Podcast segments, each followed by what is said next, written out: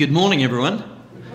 So, this has absolutely nothing to do with the, the sermon that I'm about to preach. Um, but how many of you would like to see revival in your time? Amen. Amen. Some people want to see revival. Okay, well, you've just shot yourself in the foot. Because whenever I read through the history books of the great revivals of history, they all start with faithful believers gathering to pray. Yeah, you saw that coming, didn't you? Some of you knew that. Uh, and so I, I, I want to echo the invitation and echo the challenge.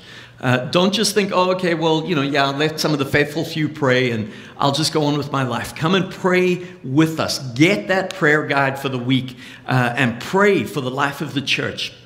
Pray that we would be revived. Uh, you know, as I look into this coming year and as I look at sort of the challenges that await White Rock Baptist Church, uh, I am well aware that we need to pray at the beginning of the year as we prepare for the year. So that's it. That's my quick little aside or my ADD moment on prayer. I hope to see you all uh, over the next week as we gather to pray you know, you might be joining us online. You might be joining us for the first time for a little while in person. Uh, as I said last week, J- January, kind of the numbers are always all over the map. Uh, people are away. People have the flu. Uh, and now with COVID, of course, there's all the added challenges. And so you might be joining for the first time today, kind of wondering what has happened to the church that the preacher is in a t shirt. Yeah, I, and as I said last week, I'm, I'm pretty uncomfortable, uh, you know, in this T-shirt uh, myself. It's just not my normal game. You know, the jeans are fine. I'm going to wear jeans till the day I die, uh, but normally I have a collar on. And, and over the last few weeks, the T-shirt has been the series that we're preaching through. Love that neighbor. And the whole reminder for us is that there are people around us with whom we disagree. Uh, and with whom we, we struggle to engage with, we struggle to relate to. Yet Scripture still calls us to love. Doesn't matter, uh, you know, what they do and how they do in a sense, uh, we're still called to love them. Even if I don't agree, uh, even if I think that they're really making terrible choices, even if I read Scripture and I interpret what they're doing as sin, I'm still called to love. And so that's what we've been doing over the last few weeks. And last week we had a look at the topic of racism and how do we handle racism as we love our neighbors, as we love the world around us. And I'm really thrilled at the engagement that last week created. You know, I, I always know uh, if the sermon is actually impacting people's lives when I get emails back. Uh, you know, and, and of course, last week I had a couple of emails. Don't worry, most of them were really positive. You know, I, I, was just thrilled at the fact that life groups uh, were, were wrestling and were engaging through the questions. Uh, I was thrilled that people were able to uh, interact kind of with themselves as they process that topic. And, and I need to remind you one Sunday, tackling any topic is never enough. It's really just kind of scratching the tip of that proverbial iceberg. Uh, but I hope and pray that as we go through these different topics, it will engage conversation, it will engage dialogue. Uh, and like I said last week, for many of us, maybe the first step is for us to just shut up and listen. Uh, and I want to thank you for praying for me because I had a couple of emails going, Hey, Brian, we're just praying for you. Uh, you need to pray for me for the next few weeks.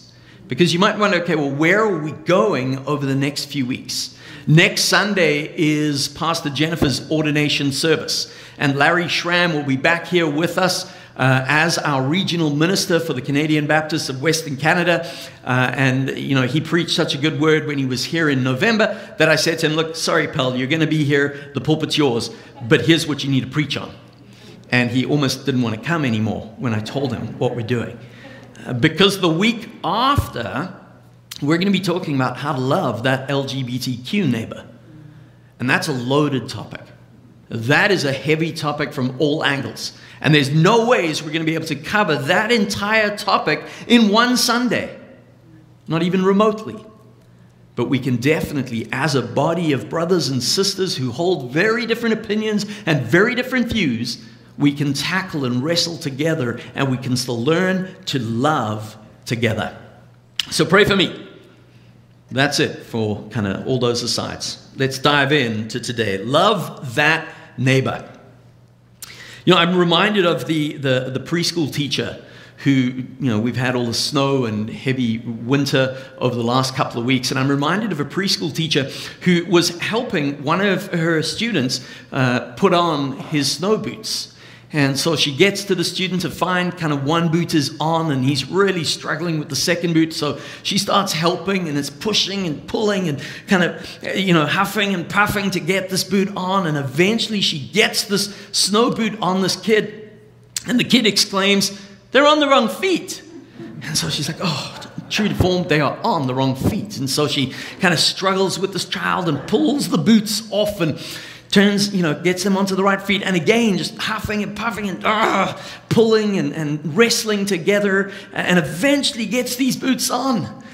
And then the kid goes, These aren't my boots. And the teacher's like, Oh, you know, but she just tries to keep patience, and, and so she reaches down again and starts pulling and, and he's helping to push and gets the boots off and, and once the boots are off the, the kid goes they're my brothers, but my mom said I have to wear them.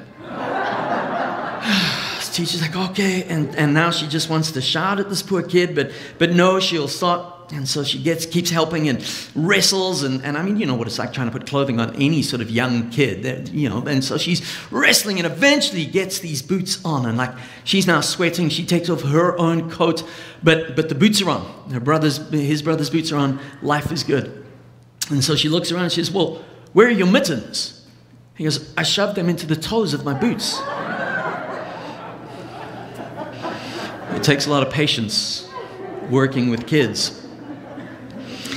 It, takes a lot of patience just dealing with people, doesn't it? Patience is never an easy thing. In fact, I've learned not to pray for patience. And I hate it when somebody says, I'm praying for patience for you. That's a curse, that's not a blessing. Because I've discovered that when we pray for patience, God puts us in a situation where patience is required. And somebody must have been praying for me while I was on vacation two weeks ago. You know, at the end of our vacation, uh, the family took, took some time away and we had to come back home. Uh, and it's COVID, so you've got to follow all these COVID rules and you need all these tests. And uh, we knew we needed a PCR test to get back into Canada. So we, we went and got that done and we had our paperwork. We thought we were all good to go. And we get into this overcrowded airport with lines everywhere and kind of weaving through. And eventually we get to the front, only to be asked, Where is your antigen test? And I'm like, well, what antigen test? I, I, only need a PCR. What are you talking about? And eventually they kind of point out, yeah, but you're flying through the United States. Even though you're not going in, you're going through an American airport.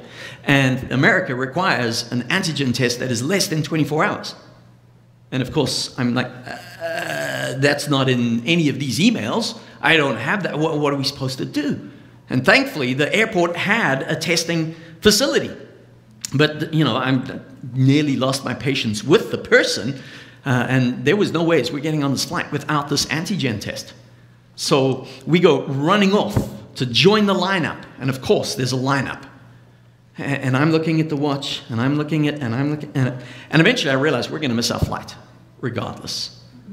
We're going to miss our flight. And, so we go through and we, we get the test. And then the lady at the test says, okay, you should have the result in about 20 minutes. We go running back to the lineup for the, air, for the flight. And uh, we're waiting, and I'm checking my email. I'm just constantly refreshing, constantly refreshing, constantly refreshing, kind of going, ah. And eventually the email comes through, and we race off to the counter. And the person goes, I'm sorry, that flight is closed. And that's when I realized somebody was praying for patience for me. Because we had to work out, well, what does that mean? That, that patience is tested. Don't worry, I'm going to come back to that flight in a moment because Jesus is faithful, even when our testing, when our patience get tested. It's not easy. You know, when our patience is tested for ourselves, we struggle. But it's definitely a, a, much greater struggle when we deal with relationships with people around us. And those relationships that, can, that test our patience. And so when we get to Scripture, we discover what Scripture calls us to. And we discover what Jesus says to us around this idea of patience. And as we talk about loving that neighbor, as we talk about loving that individual, whether they're sitting, like Jennifer prayed, just a few pews away from you, and you've kind of sorted that because that way you can go out that exit and they go out that exit. And that happens in churches, I'm sad to say. But whether it's loving that person or whether it's loving somebody with whom you share life or, or perhaps a colleague at work or perhaps a literal neighbor that, that you know, just tests your patience I believe that in loving that neighbor, to be like Christ requires patience. If you have your Bibles with you, we're going to read from 1 Corinthians chapter 13. You knew we were going there just by what I've been saying. Uh, you know, this passage of Scripture, 1 Corinthians 13, verses 1 to 13, is often used in, in weddings, uh, and you can see why. It's a beautiful declaration of love, uh, but it's not just for weddings, it's not just for husbands and wives. This is written in the context of worship. In fact, 1 Corinthians chapter 10 through to 14, it's all about how do we worship? How do we act in church? How do we connect with one another? Uh, and there's this metaphor of the body and the, the different parts of the body and how do we kind of relate to one another. And so, in the middle of this, in the middle of a church in Corinth that really struggled with all sorts of issues, Paul writes, Here is how you love one another. And so 1 Corinthians chapter 13, it'll be up on the screen as well, reading from verse 1. If I speak in the tongues of men and of angels, or of angels, but do not have love, I am only a resounding gong or a clanging cymbal. If I have the gift of prophecy and can fathom all mysteries and all knowledge, and if I have a faith that can move mountains but do not have love, I am nothing. If I give all I possess to the poor and give over my body to hardship that I might boast, but do not have love, I gain nothing. Love is patient. Love is kind. It does not envy. It does not boast. It is not proud. It does not dishonor others. It is not self seeking. It is not easily angered. It keeps no record of wrongs. Love does not delight in evil, but rejoices with the truth. It always protects. It always trusts. It always hopes. Always perseveres. Love never fails. But where there are prophecies, they will cease. Where there are tongues, they will be stilled. Where there is knowledge, it will pass away. For we know in part, and we prophesy in part. But when completeness comes, what is in part disappears. When I was a child, I talked like a child. I thought like a child. I reasoned like a child. When I became a man, I put away put the ways of childhood behind me. For now we see only a reflection as in a mirror. Then we shall see face to face. Now I know in part, then I shall know fully, even as I am fully known. And now these three remain faith, hope, and love. But the greatest of these is love. You know, verse 4 begins the description of love, and it simply starts off by saying, Love is patient. And perhaps the question is, why is love patient? Or maybe I can change it given uh, loving that neighbor. Why should we show patience? You know, in Matthew chapter 18, Jesus tells this remarkable parable of a king uh, to whom multiple people owe money, and, and he's going to settle his accounts. And he brings in one of his servants who owes, uh, in basically in, in the day, more than he could ever hope to repay. That's the significant amount he owes this king. And so the king says, Well, then I'm going to have to throw you into prison, and you're going to have to work that debt off. And so this man falls on his knees before the king and begs and pleads and says, Please have patience with me. I, I will repay. And the king is moved because the king knows there's not a chance you can repay this. And the king is moved with mercy, and so he says to him, uh, and he doesn't just say, Okay, I'll give you patience. He just wipes the debt, he forgives the debt, says, You don't owe anything anymore. So then this man goes out, the servant goes out from the presence of the king, and he comes across somebody who owes him really the equivalent of just a couple of dollars. He doesn't owe him that much.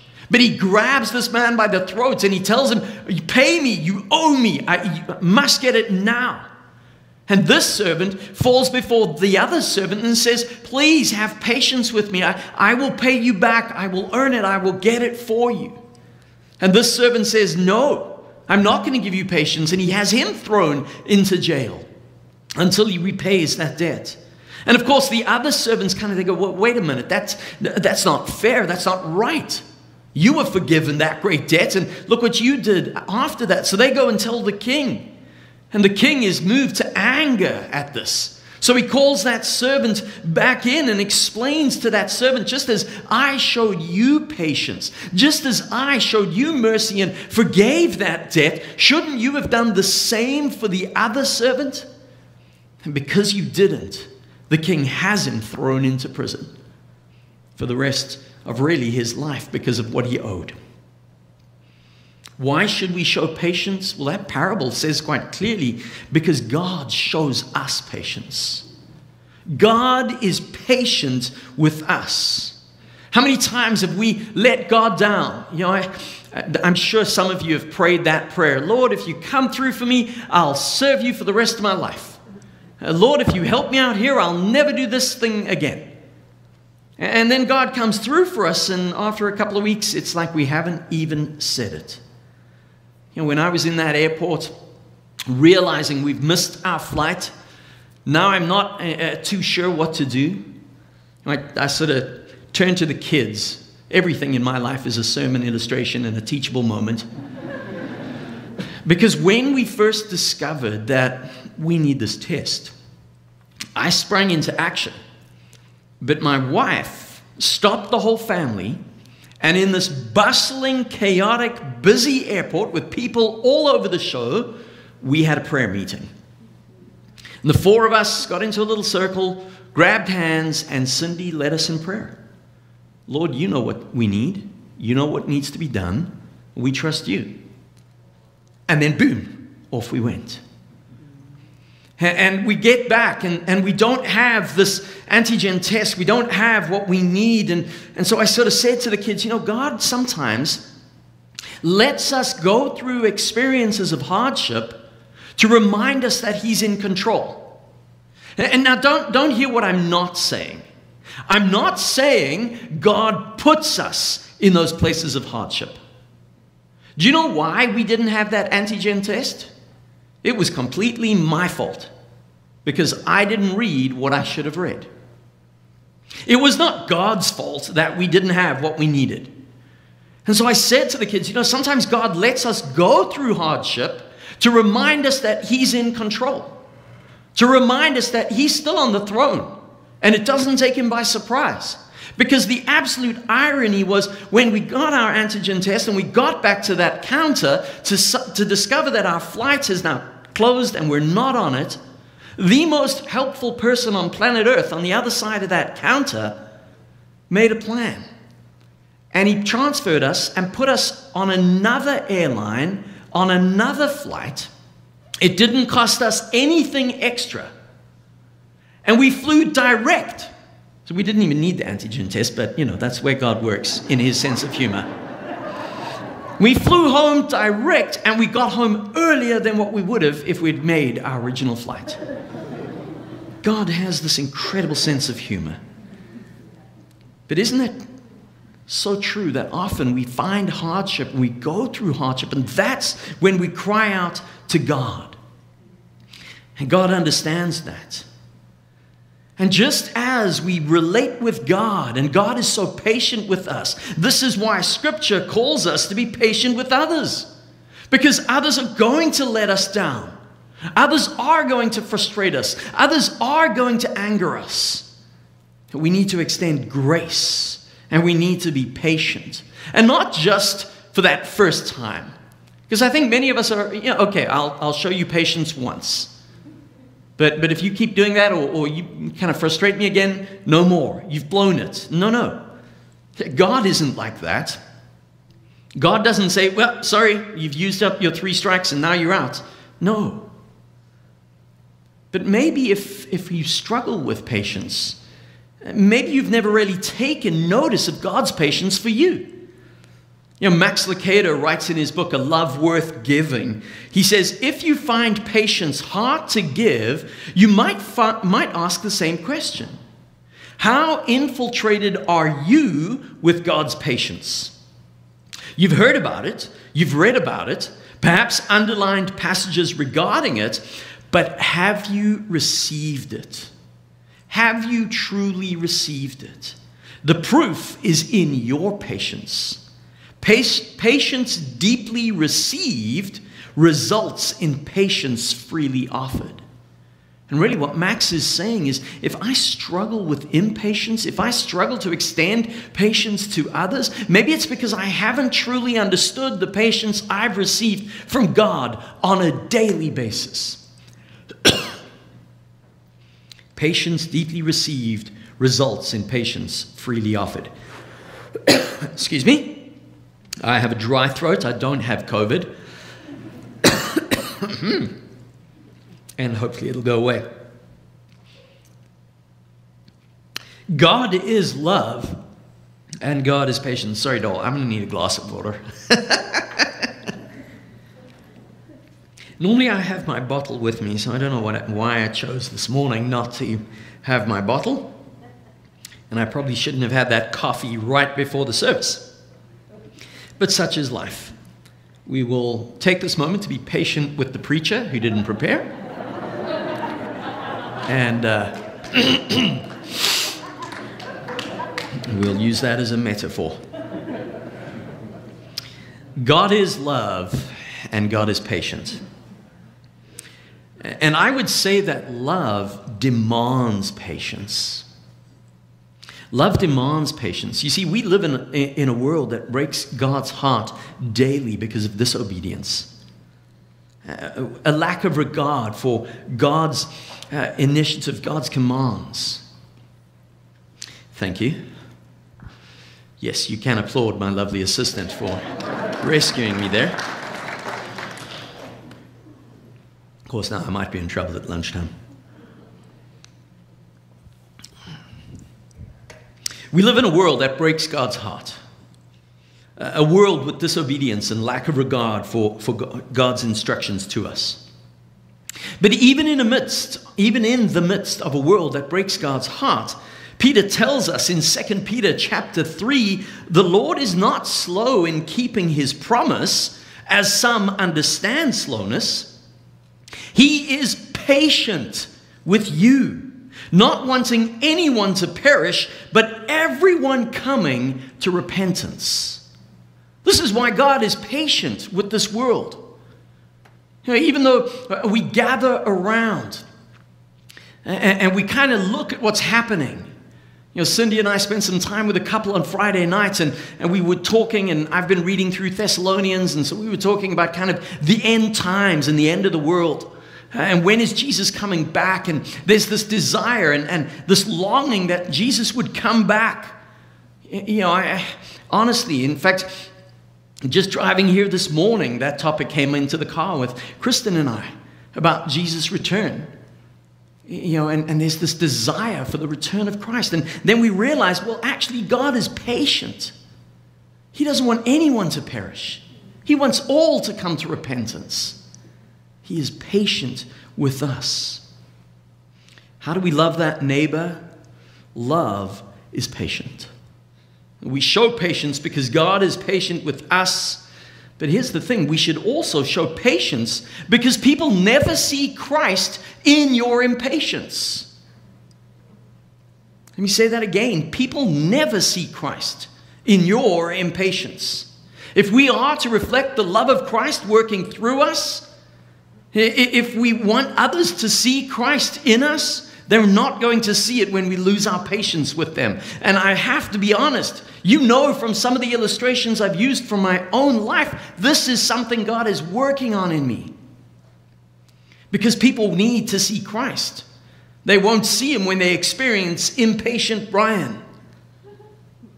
Jesus says, You are my ambassador to the world. That means he wants the people who we interact with to experience him. Let us learn to be patient.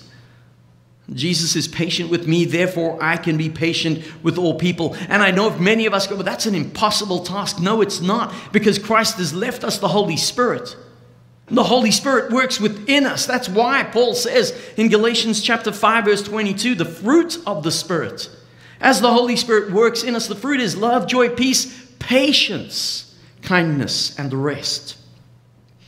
The fruit of God's Spirit at work in us is patience, and this is why we can be patient with others, even when it seems that they're going against us. You know, Rome, uh, Paul says to the church in Rome in Romans chapter 12 be joyful in hope, patient in affliction, and faithful in prayer. God wants patience to be part of our lives, even in those times of struggles, even in those difficulties, even when we deal with difficult people. Trust me, that difficult person you're dealing with, they're probably dealing with a difficult person in you. Therefore, we need to be patient. God desires to give us patience because God is patient with us. And He knows we're going to disappoint Him. Yet He still extends grace and He still extends love to us. And yes, even though there are people around us who, who make and have made poor choices, and certainly made choices that we would say, don't do that, that's going to wreck your life. God is still patient with them. God is still uh, wanting to work in their lives. And rather than judging, rather than condemning, do you know how much more powerful it would be if we approach individuals like that to say, Yes, I know you've messed up, but I haven't lost hope for you or hope in you. I believe in you and I know God has a plan for you. What a different world we would have. Love is patient. Do you notice what 1 Corinthians doesn't say? It doesn't say love is given to those who believe like you. Love is given to those who agree with you. Love is given to those who sin differently from you. No. Love is simply given. There are no requirements, it is unconditional. Therefore, unconditional love is patient, regardless. Yeah, let me take a quick aside here in the midst of this subject. Sometimes people ask me, Brian, why are you a Baptist versus an Anglican or a Methodist or whatever the case might be? Now, I, I generally don't get too hung up on those labels. Uh, you know, I think the world ebbs and flows with all of those. But one of the reasons why I am a Baptist is because Baptists aren't, it, Baptist isn't a denomination in the strictest sense. We don't have sort of a leadership, a structure over us that tells us what to do or how to act or how to believe. One of our Baptist distinctives or our Baptist principles is the autonomy of the local church. That together, we believe together, we can discern the will of God. And we can discern the Holy Spirit prompting us, and we respond accordingly. And this is why we put an emphasis on our AGMs, for example. It's not just simply, oh, we go there and we vote on the budget and off we go. No, it's because we have an autonomy. And we sense God's direction together. And so, even in this coming year, as we think of last year saying goodbye to Marvin and to Jason, it's the church who then says, How do we respond to that? How do we replace or what do we do?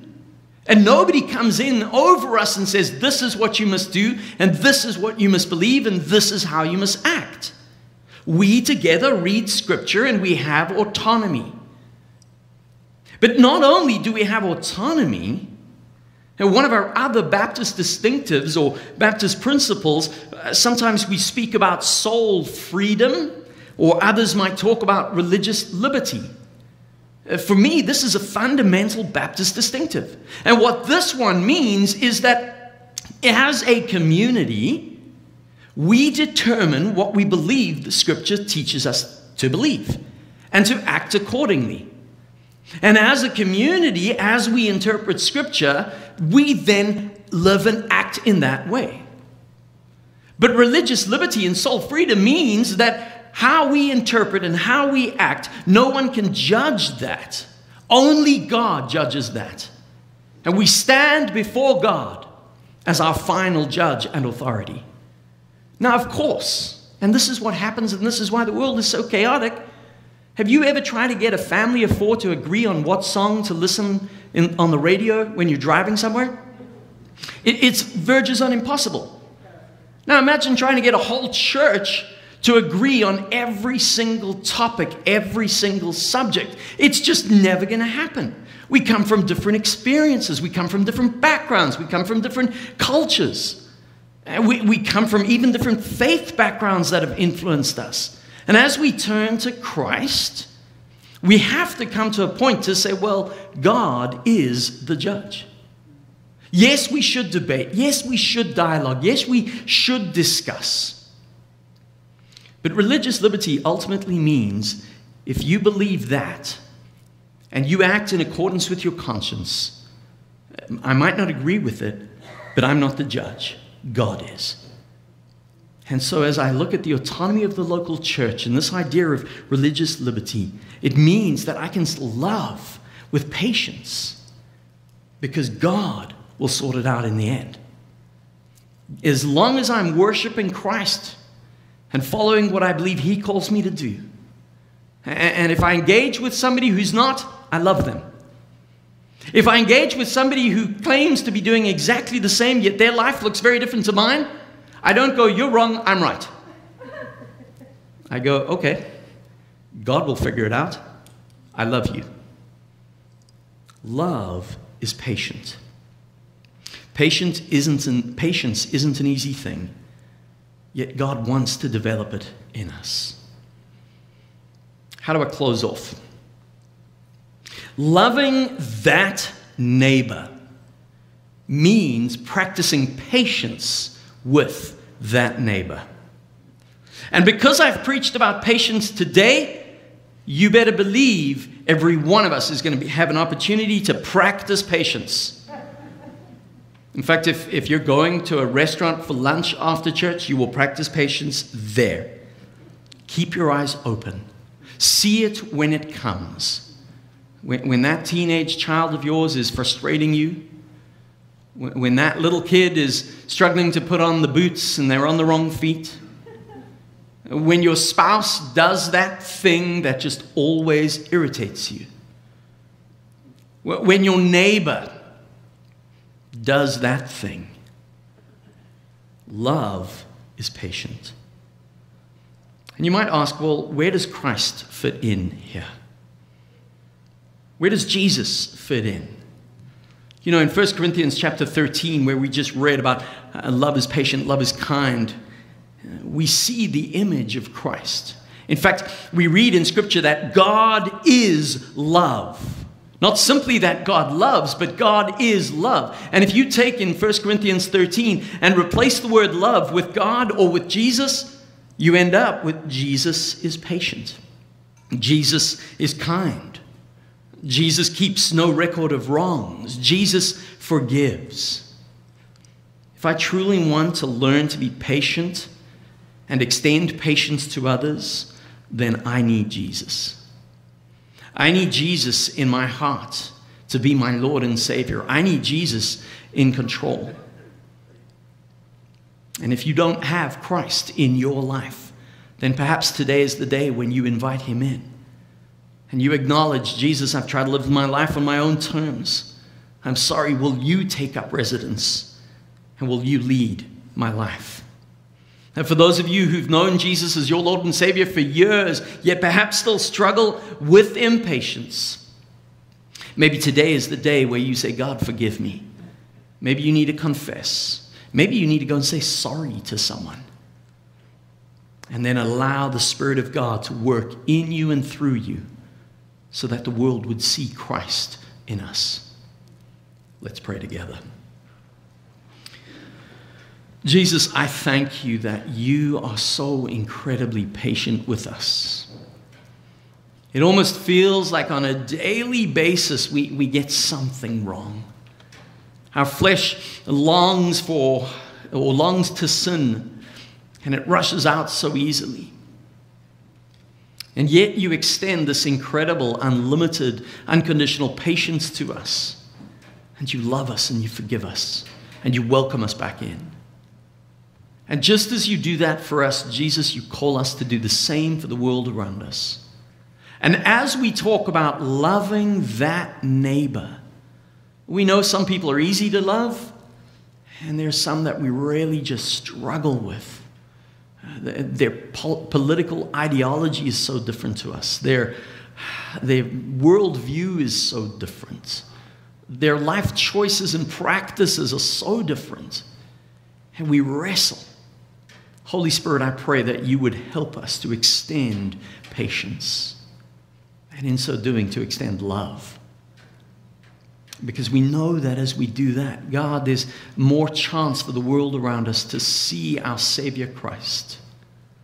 When people ask, Why are you so kind? Why are you so loving? Why are you so patient? That we would be able to point back because my God is patient with me. And it's the least I can do. God, would you be glorified through your people? And we pray this in your name, Jesus. Amen. Amen.